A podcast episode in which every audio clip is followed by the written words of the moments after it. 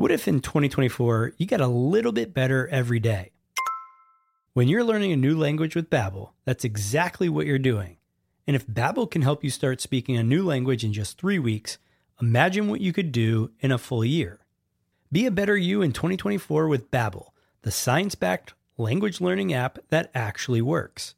Don't pay hundreds of dollars for private tutors or waste hours on apps that don't really help you speak the language. Babbel's quick 10-minute lessons are handcrafted by over 200 language experts to help you start speaking a new language in as little as 3 weeks. Babbel's convenient courses are helping me learn real-life conversation skills in Spanish. It's getting so easy to learn how to order food, ask for directions, or speak to merchants. Studies from Yale, Michigan State University, and others continue to prove Babbel is better. One study found that using Babbel for 15 hours is equivalent to a full semester at college. Babbel has over 16 million subscriptions sold. Plus, all of Babbel's 14 award-winning language courses are backed by their 20-day money-back guarantee. Here's a special limited time deal for our listeners. Right now, get 55% off your Babbel subscription, but only for our listeners at babbel.com slash SPP. That's right. Get 55% off at babbel.com slash SPP. That's spelled B-A-B-B-E-L dot com slash SPP. Rules and restrictions may apply.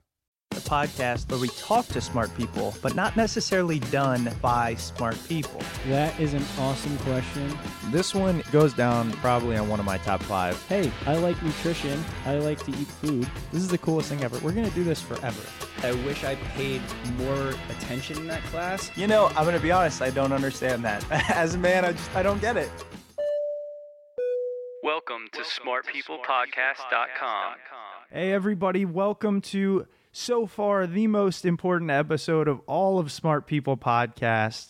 I am Chris, And I'm John. and thank you for making it 100 episodes with us. It's kind of crazy. I've never done 100 of anything in my entire life on purpose that was beneficial. It's just what I think. I did 100 push ups once. Not at the same. Yeah, I guess it doesn't have to. be. No, yeah, at the same time.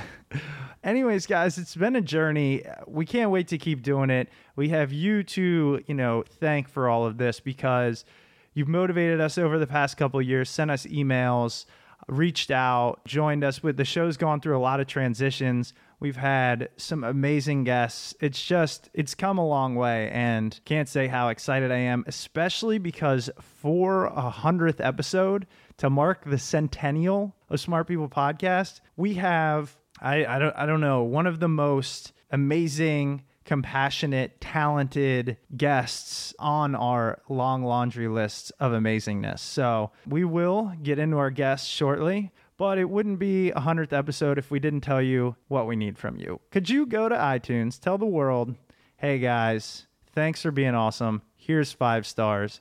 Give us a rating. Or check us out at smartpeoplepodcast.com connect with us via our newsletter which is up there and I am working on as we speak. John and I are working on that newsletter. So, a lot of good ways. and before we get to the interview, please listen to this sponsor. This episode is brought to you by Squarespace. Guys, this is hands down the best platform to use when making a website. It couldn't be more easy. For a free trial and 10% off, go to squarespace.com and use the offer code SMART7 when you're checking out. Yeah, and make sure you type in Smart 7 when you go check out. It's the only way they know you heard about them here at our show. And I know, John, you've been building actually somebody's blog, one of our friends who is technologically inept like me, but it was the first time you really dug into Squarespace and it was easy, right? Oh, it's super easy. Everything's drag and drop. I don't have to worry about coding. It's super simple. You know, I actually ran into a problem the other night and it was around 9 p.m. I fired off an email to Squarespace. They sent me an answer within like 20 minutes. It was amazing. I got everything up and running like I needed to. It was perfect. Yeah, I know they have 24 7 support and it's cheap. It starts at just $8 a month, and that includes a domain name. So you don't have to worry about registering anywhere else. I love the fact that they take care of the SEO. So they help optimize your site for search engines and get you on top of Google, which anybody out there wants. You all know you've been wanting to create a website for a while. that blog, that business, which by the way, Squarespace recently added e commerce to their platform. So it's really easy to just set up shop and sell things. You can do it in just a few minutes. Great design. As John said, drag and drop. Even people like me, I'm telling you, can use Squarespace for their websites. Yeah, you really don't have to worry about anything. You want your site to fit on mobile devices, tablets, phones, whatever it may be. Squarespace takes care of that for you. So, as we mentioned earlier, you can try Squarespace for free, no credit card required. While you're checking out, make sure you use the offer code SMART7 to save 10%. Smart 7, that's the only way, guys. Again, I can't thank you guys enough. I know Chris just did it for a couple minutes there, but really, from the bottom of my heart, thank you, thank you, thank you. You guys are awesome. That's a lot of thank yous. It is. I think it was only three, but I can do some more if, No, no, if, no if more. needed. But you guys send us tweets, you send us emails, Facebook messages. I've even had phone calls from a few of you. It's been fantastic. We've made it 100. Sorry we're patting ourselves a little bit on the back here, but as Chris said, he's never done 100 of anything. I don't think I have besides those push ups. So we're just a little excited to make it this far with you. Thank you. I don't think we're we're patting backs. But so let's talk about our guest. Our guest is Louie Schwartzberg. He is a filmmaker, cinematographer. He's just a real artist, and he has this way of allowing us to look at the world and and specifically nature and all its beauty through his specialty, which is time lapse video. Louie graduated from UCLA Film School with an MFA in the early 70s. He then went on to really pioneer high end time lapse cinematography. So, what you see in those commercials when flowers open up or sun, you know, a sunrise or hummingbirds kind of twirling, our guest is the one that did this for the most part. And we talk about it in the interview. He has directed and produced numerous movies. His most recent, in 2012, he completed Wings of Life, which is an amazing documentary I've had the pleasure of seeing.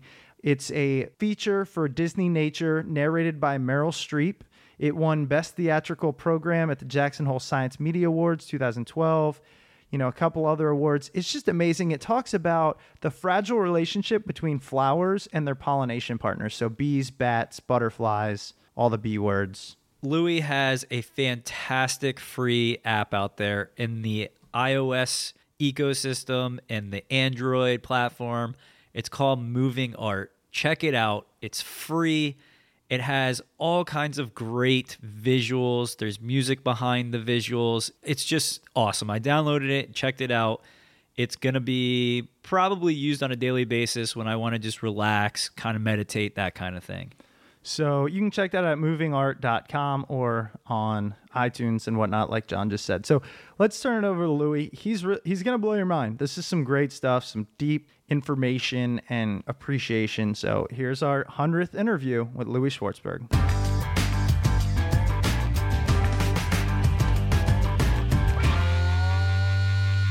Louie, again, thank you so much for being on the show. It's really great to have a true artist and somebody who has brought in us in the world so many good images and a different vision of what's out there, especially in nature. I wanted to kind of start off and see, get a better idea of how your career in film began.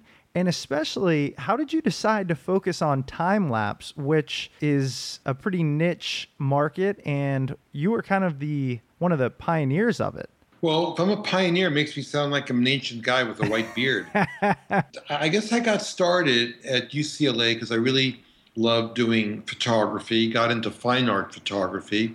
And when I started to get involved with motion picture cinematography as a filmmaker, I always wanted to shoot the highest quality format, which was 35 millimeter movie film, but I really couldn't afford to do that. So when I discovered time lapse, I kind of figured out, wow, I could shoot super high quality film and at the same time not shoot a lot of film because in time lapse you're shooting one frame every let's say 20 minutes and then it gets compressed when it's projected at 24 frames per second which is the standard and it enables you to shoot let's say if i'm shooting one frame every 20 minutes i'm shooting like a little over two seconds in a 24 hour period which was great for shooting things like flowers or shooting clouds. And what I really did pioneer was using time lapse to shoot high quality contemporary imagery because before time lapse going back to the 30s there was a guy named James Ott who was really the the pioneer the guy who invented it and he was you know shooting plants and flowers from a scientific point of view to understand the effect of different like how light affects plants the growth rate of plants you know shot on a white background a very crude kind of scientific scientific tool for measurement. I think what I what I kind of created was bringing what an artist does. I brought beauty into the process of time lapse cinematography, and as I started shooting all this beautiful imagery, even after I graduated from UCLA, I went up north and lived in Mendocino for a couple of years, and you know, little by little, people started to hear about it. The Cousteau Society heard about it. Feature film called The Secret Life of Plants and I remember coming back to LA and, and I showed people my work and they all looked at it and said, Oh my God, it's beautiful, it's amazing, but we don't know what to do with it. I mean, what do you, you know, it's like it doesn't fit traditional entertainment because that's all about drama, killing, and conflict. But the ad agency saw my work went, wow, it's like eye candy, right? It's like in two seconds I can grab your emotion. And so we started to license it for big campaigns like, you know, Heartbeat of America for Chevy, a lot of bank commercials, radio spots, and then that's when it really, I think, took off. And what's amazing is to this day, look at all the time lapse you see on on TV commercials. You know, it's never gone away. It never came like like a fad.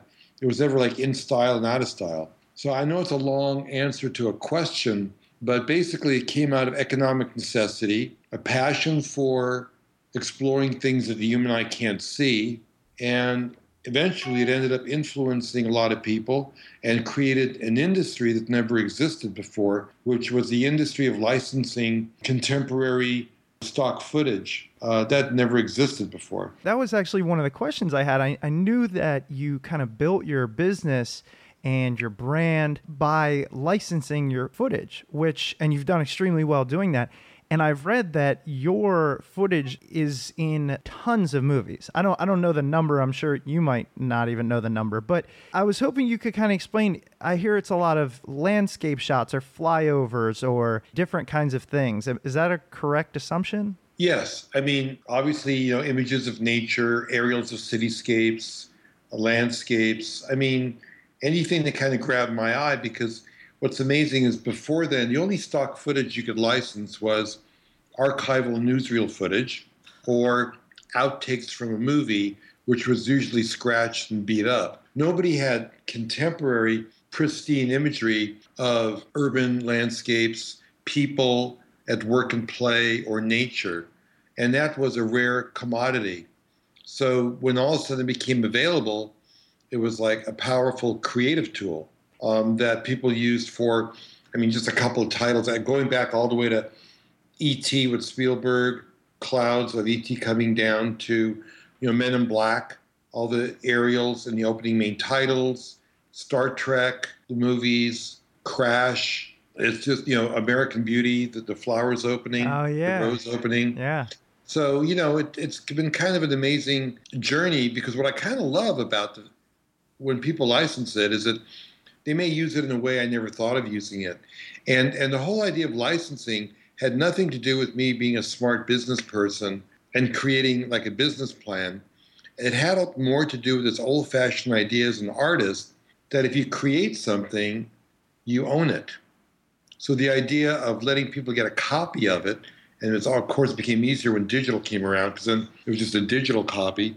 That I was happy to give someone the clone of what I did, and they only had the right to use it in that particular show, but I always owned it because I created it so that I could make my own statements, my own movies, my own stories. And so for me, it was a giant visual vocabulary. Kind of like to compare it to a musician, you know, it's like having your own um, synclavier or samples that you can use. So even though you're sitting at a computer and you're composing some music, you can have violin, clarinet, oboe at your fingertips. I was trying to always do that in my work as well, to be able to compose what you wanted to say without having to go out and shoot it.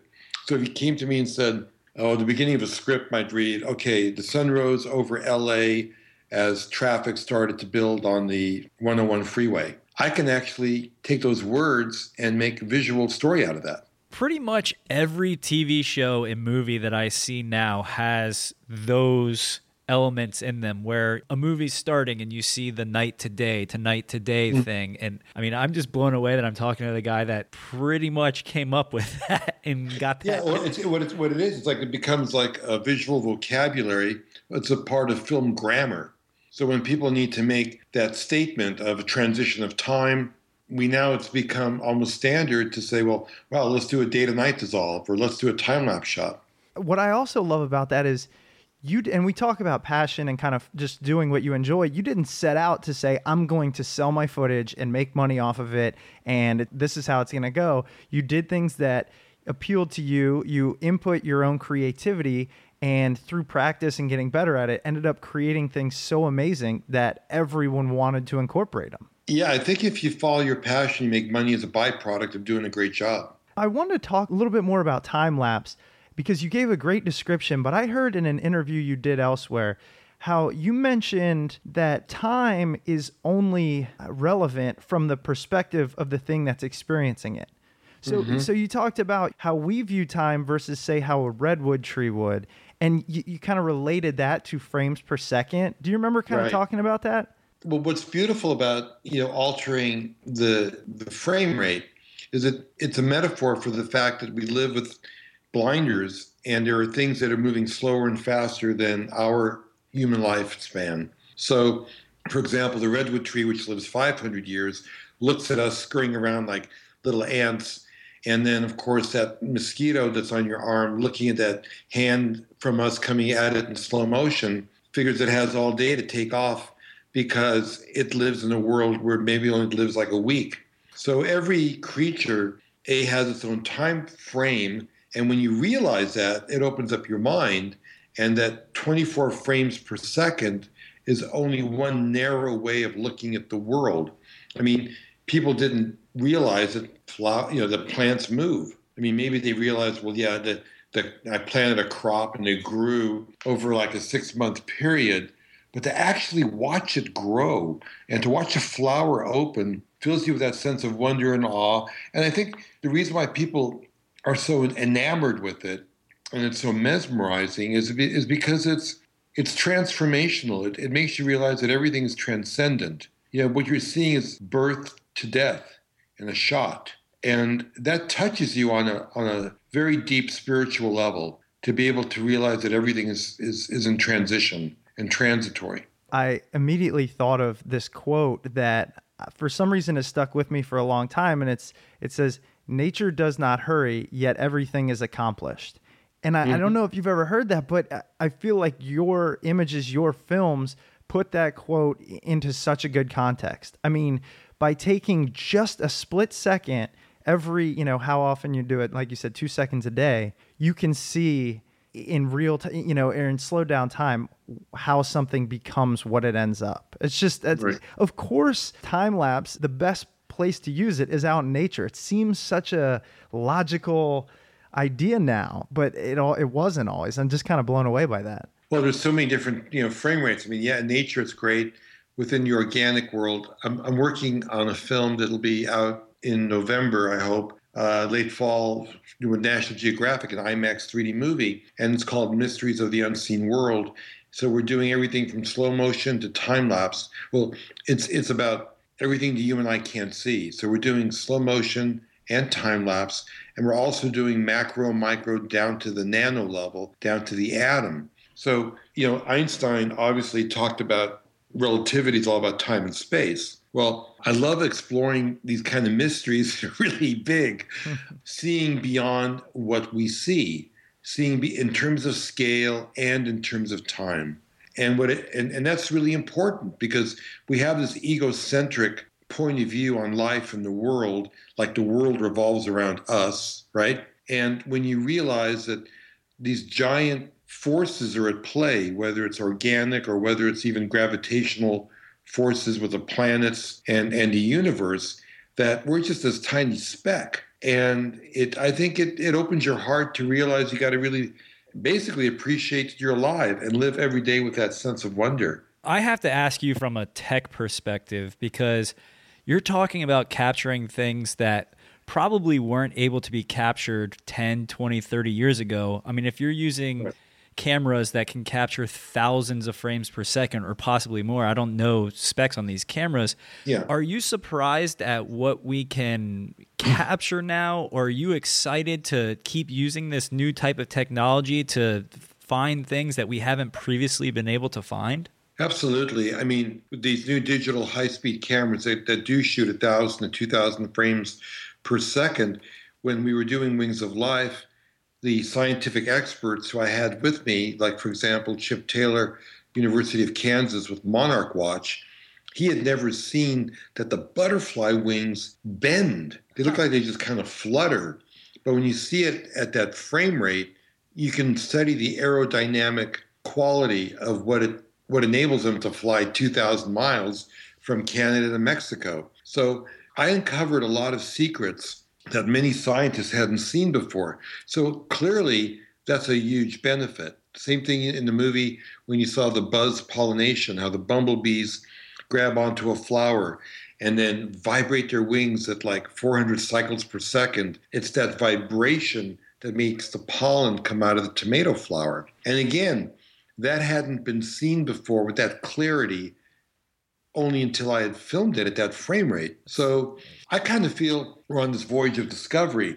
And I, I love the idea that I can kind of work with a scientist. I mean, the scientist and the artist, I think we're on the same path. We want to kind of uncover the mysteries of the unseen worlds. But what I can do as an artist, I have a lot more creative latitude to tell a story. The scientist you know, works within the scientific method and has to have empirical data that's repeatable.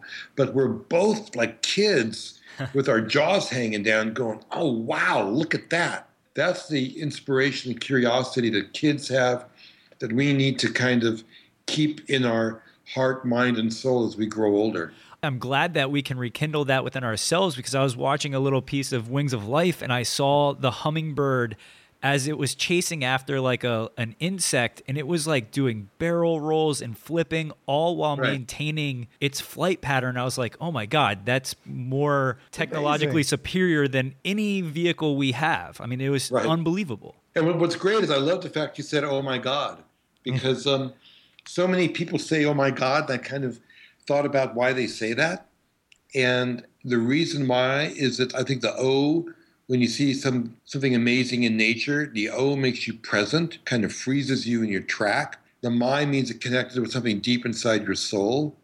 And the God is that kind of universal energy we all want to feel connected to. The fact that we're all part of some giant universe that has a sense of order and and love and connection we were talking about Wings of Life, and I know that you use such beautiful imagery to kind of show nature, but it also, and throughout it, you uncovered and you go through the problems we're having with the elimination of different pollinators. Could you kind of talk to us about what you discovered through that movie and through that process of really diving into the insects right. and, the, and the animals that pollinate? One of the things that motivated me to make the movie was clearly hearing the story about colony collapse disorder, which is the fact that the bees are disappearing. And it's many scientists believe it's the most serious environmental threat facing human beings on our planet. But you can't tell the story about the insects. I'll tell you about the story about the flowers and how they co-evolved over 135 million years together, which I call a love story that feeds the earth. So what we don't realize, and believe me, I didn't realize it, I have to admit, maybe 20 years ago, maybe most people don't realize, is that a flower becomes a fruit or a nut or a berry or a vegetable. We're so disconnected from nature that, you know, and we don't grow our own food anymore that, like, I got, I, I would easily guess that half the people in your audience don't know that fact, which is a basic fact of life. And, and what flowers did, they figured out a way to kind of put their DNA into these little packets called berries, nuts, fruits, vegetables, so that animals would be seduced by them or insects, and that their pollen could be moved from one point to another because plants can't move, they can't walk. And so this is how they reproduce. Reproduction is all about uh, moving DNA forward, which is life force energy, which is probably the greatest force on our planet. So when I heard about the bees disappearing, what your audience probably wants to know is why. Well, it's the same the same negative environmental factors are hurting them that are hurting us. Pesticide, stress, loss of habitat, GMOs, these are all having a really negative effect on their population. And they're being, you know, worked beyond belief because we have agribusiness that keeps on growing to feed a growing human population. These bees are being trucked 50,000 miles a year on a flatbed truck to go from one giant monoculture to another, eating a mono diet, which means it all lowers their immunity where they're more susceptible to disease and mites. So what's interesting about it from a environmental degradation concern, there wasn't like one smoking gun, like, ah, that's the reason why they're dying the reason why they're dying and, and that what they're doing is they're actually not coming back to the hive is it's a combination of all these forces and all these factors which is the same thing that's happening to us people go well, wow why did your friend get cancer why are why is there a growth in cancer you know in our country and it's because of all these environmental effects that degrade our health and lower our immunity noise pollution air pollution ingredients in our food that pollute our bodies, all have a cumulative effect. So there's a great takeaway when you watch the movie. You realize, well, what's happening to them is, is happening to us. And we better be conscious of the choices we make before the whole thing unravels and it's too late. It's so hard to imagine our impact on these insects that we've become so removed from. I watched a, a documentary about in these African tribes how honey is good as gold. I mean, mm-hmm. guys will climb trees, get stung a hundred times just to get a little bit of honey and bring it back to their family. And I watched it and I walked into my kitchen and saw a huge jar of honey that I just pour into my tea and realized this is as close to just nature's kind of sweetness as it gets. Mm-hmm. And yet we don't even think about it. We've just We've just turned it into a commodity like everything else. And what you do in Wings of Life is make people appreciate what goes on in order for all these things to happen. It's just, it's amazing stuff. It really is. Well, thank you. Yeah, I think one of the benefits of getting people to appreciate, and especially young people, there's actually a book out by Richard Louv called Nature Deficit Disorder, which um, is something that's happening with children right now because they grow up in an environment, you know, where they never actually experience nature. And so rather than lament the fact, I mean, if they can watch some of this content, you know, on a DVD or on this moving art channel, which maybe we can talk about later, it's one way of infusing people with with the beauty and the and, and the energy and the spirit and the vibration that nature gives you, which is more than just feed your body. I think it feeds your soul. And when you see that when when you saw that you know, in that documentary, the effort it takes to get that honey, and you see how it's actually being made in my movie, you develop appreciation, and appreciation leads to gratitude, and it makes you a more compassionate human being so that you make the right choices to protect our planet and to protect each other. And, and I think the, the main thesis I've been working on from my experience of doing that film and shooting time lapse nonstop for 30 years is that beauty is nature's tool for survival because you protect what you fall in love with. We're hardwired to do that. That's why babies are cute and kittens are cute and puppies are cute. You're hardwired to do that. So beauty is instructing us to help life move forward. I love that. I love that. And it's so true. And I do, I want to talk to you about moving art. I had one other question just because a lot of people listening to our show tend to be, you know, they're very passionate, entrepreneurial, always asking us, you know, how do I do what I want to do? How do I know what I want to do? So when we have somebody like yourself on the show that has really, I mean, made it in an industry that's so competitive, so difficult, I was just hoping you might be able to talk to us about advice to people that want to pursue a career in the arts, which is now being marginalized due to economic pressures and things like that. I was wondering if you could, if you had any thought about that being a successful artist. I think you have to obviously follow your passion and develop your own voice. You know, again, like I didn't have a business plan for shooting time lapse, creating a library, which eventually had 12 foreign offices, and we sold that to Getty back in 1996. I think the key is develop your own voice. I mean, and now with technology, you have the ability to go out and film things or shoot things, you know, stills or motion inexpensively. Um, so the barrier to entry of money is no longer there. What is key is you develop your own voice and your own point of view because the technology that you're going to learn to capture imagery or to tell a story, wow, it's going to change. It's by the time you're in film school, by the time you get out of film school, whatever you learn technically will be out of date. I've got to relearn everything now every year or two. I've got a brand new camera. I had a camera for 35 years I never had to touch and relearn. now, every year or two, I got a brand new computer screen menu that I need to navigate. So, the key or my advice would be develop your own voice, figure out what's in your heart, what's your mission in life, and what's the story you want to tell. And focus on that. As the technology keeps on evolving, it'll be easier for you but you can't be hooked on technology because it's changing at an accelerating rate. That's such good advice. I mean, the technology is really just the tool to help you get to your passion or show your passion, that kind of thing. But let's talk a little bit about movingart.com and your Moving Art app. I'm looking here on on iTunes and I see it's available for iOS and is it available for Android as well? And then do you want to just let our listeners know a little bit about what it is? Yeah, um, it is available um, on Android. And um, basically, it's kind of like a it's like a visual Pandora, so that you can you know basically tune in to the content or the vibration you want to have uh, in your home or on your iPhone or on your iPad. It's got categories like nature, culture, cities, and even some subcategories as well.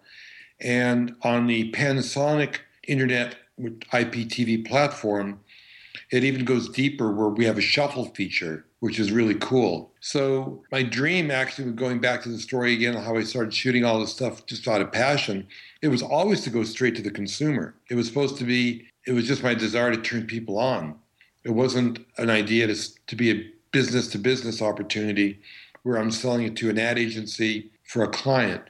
So now that I can go straight to the consumer because of technology, because of the internet, I'm thrilled. I want people to use it in as many different ways as possible if you have a party, you could put on tropical imagery and maybe play some Bob Marley music in the background. I love it. It does have music come with it.